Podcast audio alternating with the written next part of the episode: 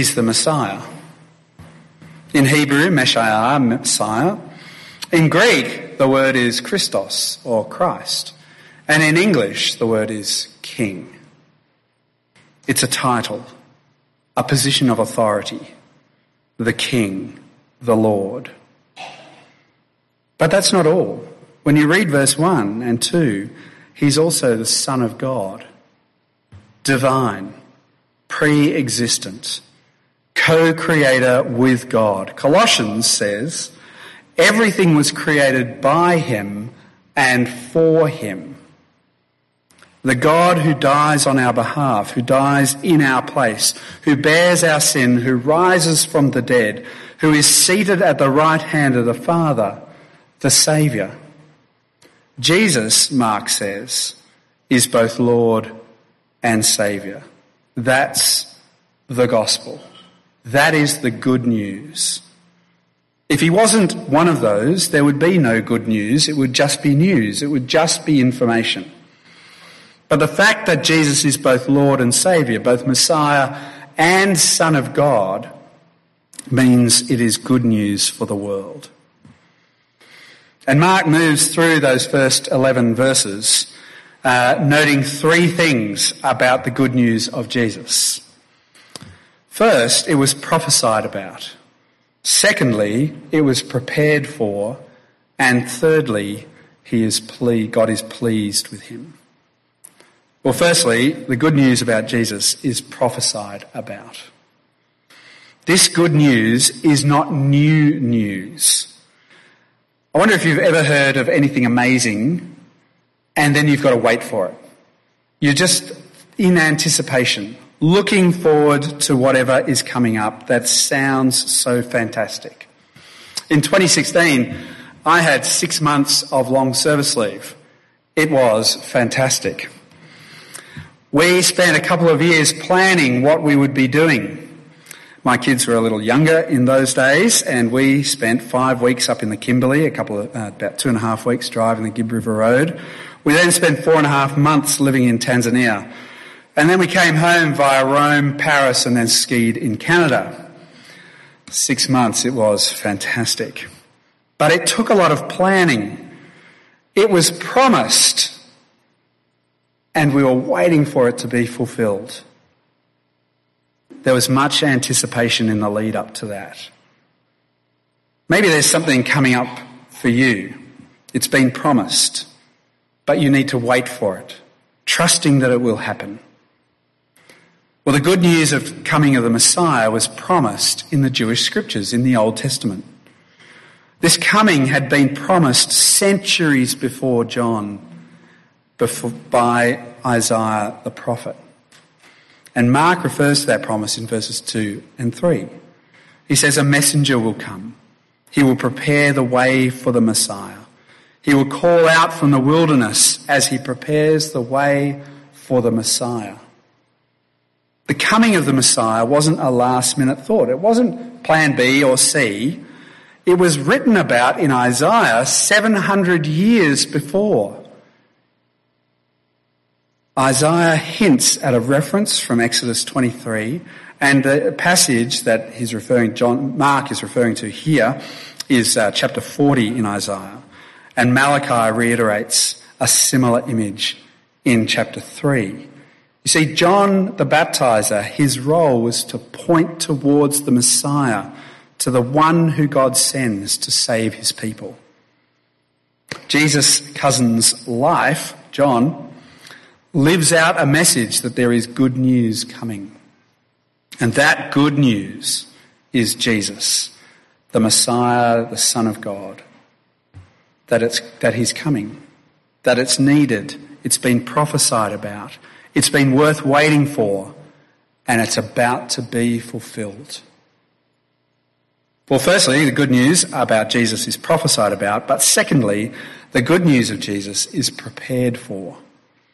Now, I live in Kallaroo. It's just north of Hillary's, and then Mullaloo is the next one. And uh, I don't know if you've seen the news much lately, but in Mullaloo Beach, we have a repeat visitor every few weeks. Uh, it's Trevor the tiger shark.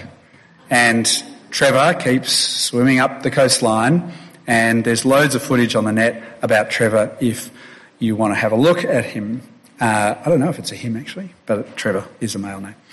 Uh, but he hasn't caused any mischief yet, thankfully. Now, when that siren goes off, uh, and to say that Trevor has returned and is cruising up the coastline, uh, who would you listen to in order to know that everything is okay to hop back in the water? Who's qualified to bring the good news that Trevor has moved on and is no longer in the area? Would you listen to that crispy burnt tourist who's been baking themselves on the beach as they say, Trevor's gone, you can hop back in? Would you be listening to that person? Or would you be listening to the nine year old who just can't wait to hop back in the water and say, Trevor's gone, let's hop back in the water? I wouldn't be listening to either of them. I'd be waiting until someone who is qualified comes and tells me that it's okay. They have to have the right knowledge. They have to be dressed the right way so we can recognize them. You want to listen to one of those surf lifesavers. You want to know that they have access to the person overseeing everything. You want to know that they've had a chat to their supervisor. You want to be able to recognize them from their clothing, which says, I should know. In fact, that's half my school kids, Mullaloo Surf Club. I'm not sure I want to listen to them. It's no different with John the Baptist. A messenger will come he will prepare the way for the Messiah. He will call out from the wilderness. He will prepare the way for the Messiah. A prophet declaring the need for repentance for the forgiveness of sins. And John, he is dressed as a prophet. Clothing made of camel's hair, a leather belt around his waist, eating locusts and wild honey. His clothing and food portray him as a prophet from the Jewish scriptures. It's all spoken about in Zechariah 13 and 1 Kings 1. Elijah is described as wearing a garment of hair and leather belt around his waist. This prophet, this messenger, John, looks and smells like a prophet. But remember, God has been silent for the last 400 years. There have been no prophets for 400 years. There are no new scriptures for 400 years. There's no new prophecies for 400 years. But this John is like a prophet of old, foretold by the prophets of old, right out of the pages of Isaiah, whose job it is to call people to repentance, just like the prophets of old. A repentance that requires a response. But even the response is pointing towards something greater in the future. Verses 7 and 8, if it's in front of you. And this was his message. After me comes the, comes the one more powerful than I, the straps of whose sandals I am not worthy to stoop down and untie. I baptize you with water, but he will baptize you with the Holy Spirit. Even this act of repentance, baptism, this physical response points forward. It points towards the one who comes after John, the one who is greater than John. Let's have a think about our repentance and that baptism. Baptism was very familiar to the Jewish people. It was a symbol of cleansing both a symbol of moral and spiritual cleansing and ceremonial cleansing. But not all Jewish people saw the need for baptism, a spiritual washing. If you're Jewish, you think you're right with God because you're part of his chosen people. But repentance says you need to acknowledge that you get things wrong. You can do things that make you offside with God. Now that's obvious if you're a sinner, but less obviously obvious if you were one of the religious leaders of the time. They thought that if you're righteous all the time, then God would be pleased with you. So, how are you right with God? By relying on God's forgiveness, not on your own ability to be righteous. And nothing's changed for us centuries later. God promises to send his Messiah to save his people because his people cannot save themselves. They can't be righteous enough. The whole sacrificial system said that every time they needed to sacrifice something. You only need a saviour if you recognise you need to be saved. You only need to be saved when you understand there is nothing you can do to save yourself. I went to a wedding on Friday, one of my ex students. She's now 30 and a doctor. Uh, one of her bridesmaids is also a doctor. She was head girl at school when they all went through St Mark's. It was wonderful to catch up with uh, this ex head girl. I haven't seen her for many years.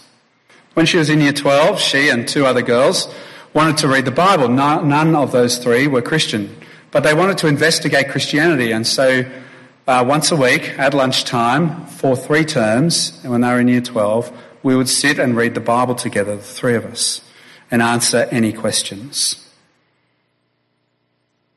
At the end of that, she said to me, Do you know, I just can't get past that God can't accept my non Christian family because they're so nice.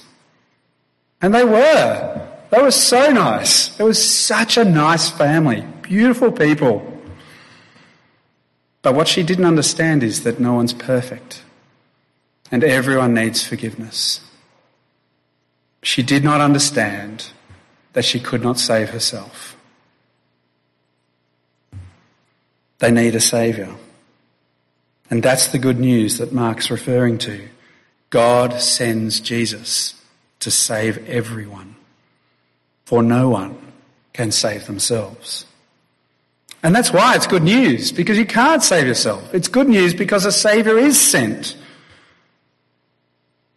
Well, firstly, the good news about Jesus is prophesied about. Secondly, the good news of Jesus is prepared for. But thirdly, the good news is that God is pleased with Jesus.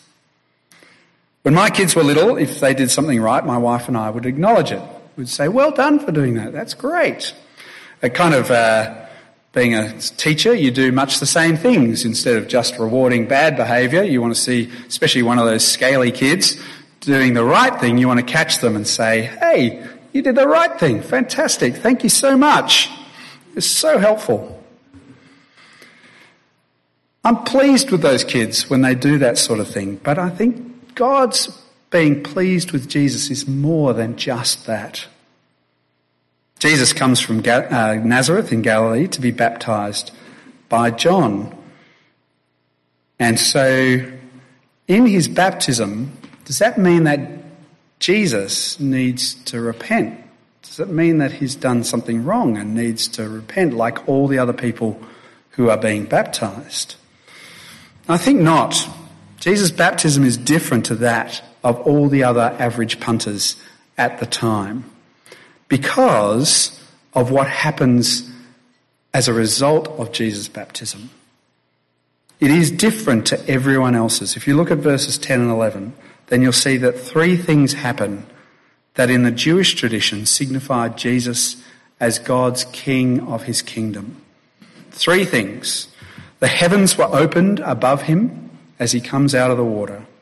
The Spirit descends upon him like a dove. And thirdly, the heavenly voice speaks to him. Those three things as a package mean that Jesus' baptism is actually about his inauguration as king, as Messiah. Isaiah 64 speaks of the heavens being opened with the coming of the Messiah. Uh, the Spirit descends on Jesus. Uh, only God gives the Holy Spirit, by the way. And so it's a precursor to what Jesus has come to do back in verse 8. If you flick back to verse 8, where John baptizes with water, but Jesus comes to baptize with the Holy Spirit. It is a clear claim of his divinity. This is God coming in flesh. And a declaration from heaven is an echo from Isaiah 49, where God speaks from heaven to Israel. As a package, those three things point towards much more than God just having a smile on his face about his son. He's pleased. He is keen to give his approval of Jesus as his chosen Messiah, or Christ, his King. He's inaugurated it through his baptism. And that is the good news. Jesus is Messiah, uh, the Son of God. He is Lord and Saviour. It is good news for Israel at the time, and it is good news for the whole world for every year since. See, Mark shows us why Jesus is Messiah and Son of God and why this is good news. He says the good news about Jesus is prophesied about, the good news of Jesus is prepared for, and the good news is that God is pleased with his Son Jesus.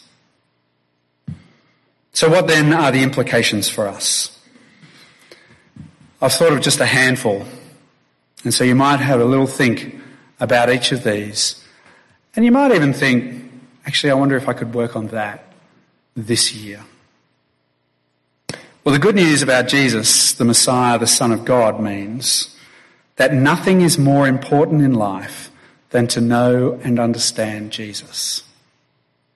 Nothing is more important in life than to know and understand Jesus. I went to uni to train to be a geography and economics teacher. I spent four years training in understanding the content and how to deliver that content. And so it's always made me think, what sort of investment do we put into our careers, our jobs? What sort of training and studying have we done to get to the level that we're at? It might be formal through university or TAFE. It might not be formal. It might be just recognising particular credentials, training on the job, learning about your role organically on the job. But whatever it is, there's training and investment into the job that you have. Whatever it looks like for you, have you ever thought about putting time into learning and understanding more about Jesus? Looking into God's Word together with others. If you're part of a regular Bible study group, then that's what you're doing, aren't you? Looking and investing into who Jesus is. If you're not part of a group, maybe you could think of joining one if your life circumstances allow that. Maybe you haven't been able to, but maybe circumstances are changing, and so reassessing whether that's possible or not. Do you make time to read God's Word and to meditate on it? To pray as a response to what it says? Now, I've got, to, I've got to admit, I struggle to do that every single day. But we live by grace. What you can when you can is what I work on. Not as an excuse for ditching it, as a reason to not be overwhelmed by guilt when I can't live up to all the shoulds in life. What you can when you can. Perhaps you're in a position to take some uh, study of God's Word more formally. Trinity at Night courses to lead uh, to a certificate. Or Tuesday nights at the diploma level. There's some uh, uh leaflets up the back, uh, I understand, if you've ever thought of that. Putting in some investment into understanding who Jesus is. An investment that we do for our jobs have we ever done that as our, a Christian? Not everyone is at the stage of life where that's possible. I understand that. But when it's possible, is that something you could schedule in? Well, the good news about Jesus, the Messiah, the Son of God, means that nothing is more important to teach to kids. Now, I want to acknowledge a slight advantage here. It's my job to do that. Um, and so I'm around kids all the time, loads and loads of teenagers, uh, and I've got two of my own. It is a little easier for me. But if you're around kids, if you're parenting, if you're grandparenting, if you're running youth group or running creche or Sunday school, whatever it is you find your circumstances, there is nothing more important for them to know and understand than the good news about Jesus absolutely nothing more important for them. They need to understand about Jesus, the Messiah, the Son of God. They need to understand the gospel. They need to have it explained age appropriately. They need to understand who they are before God, and they'll be better off for it. Teach them the gospel. The good news about Jesus the Messiah, the Son of God, means there is nothing more important to spend your money on. Now, I want to acknowledge a little bias here. I am as materialistic as the next person living in Perth. I really am. Like, I love my big TV. I, I am materialistic, just like everyone else. But I need to work against that. I remember I asked a mate uh, to come and speak at chapel um, uh, to my students at school, and he was speaking about money. It's something that Jesus speaks about a fair bit about. Uh, he's from the UK, and he made an interesting observation about WA, about Perth. With the mining sector paying big money for FIFO workers, he said it's amazing that not everyone in Perth is a FIFO worker, given the money that's on offer. The fact is, there's enough money here in Perth that not everyone has to be a FIFO worker in order to have money. It speaks about the general wealth of our Western society, doesn't it? There is a fair bit of wealth here in Perth. Now, I understand some people struggle. I do understand that. But I find myself comparing myself to my immediate neighbour rather than my international neighbour. We are, by and large, extremely wealthy. The good news about Jesus the Messiah, the Son of God, means there is nothing more important to spend your money on. So, when was the last time you did an audit on your spending and then looked at your spending in the light of the gospel? Well, the good news about Jesus the Messiah, the Son of God, means that there is nothing more important to share with your family, friends, and colleagues. How do you go with that? It can be hard work, can't it? especially family, I find, because my family are not Christian. Some people are naturals at it. My brother in law is an absolute natural at sharing the gospel. Some people struggle. Some people un- feel underprepared. Some feel that they don't ever have the opportunity. Some try their hardest, but then get kicked for it. And if you get kicked too many times, you don't try anymore. It's tough, I think. And our society, I think it's getting tougher. Are you praying about sharing the gospel? Are you reading about how to share the gospel? Are you trying to share the gospel? Are you talking about it with friends and sharing the gospel, your successes and your failures, and learning from those? The good news that Jesus is Messiah, the Son of God, means that it is good news for everyone. Everyone. People love good news. We need to be telling good news. We need to be people of good news. And people need good news. Well, lastly, the good news about Jesus, the Messiah, the Son of God, means that nothing is more important. Nothing. Nothing's more important. What's become more important? Nothing is more important than the good news about Jesus, the Messiah, the Son of God. Amen.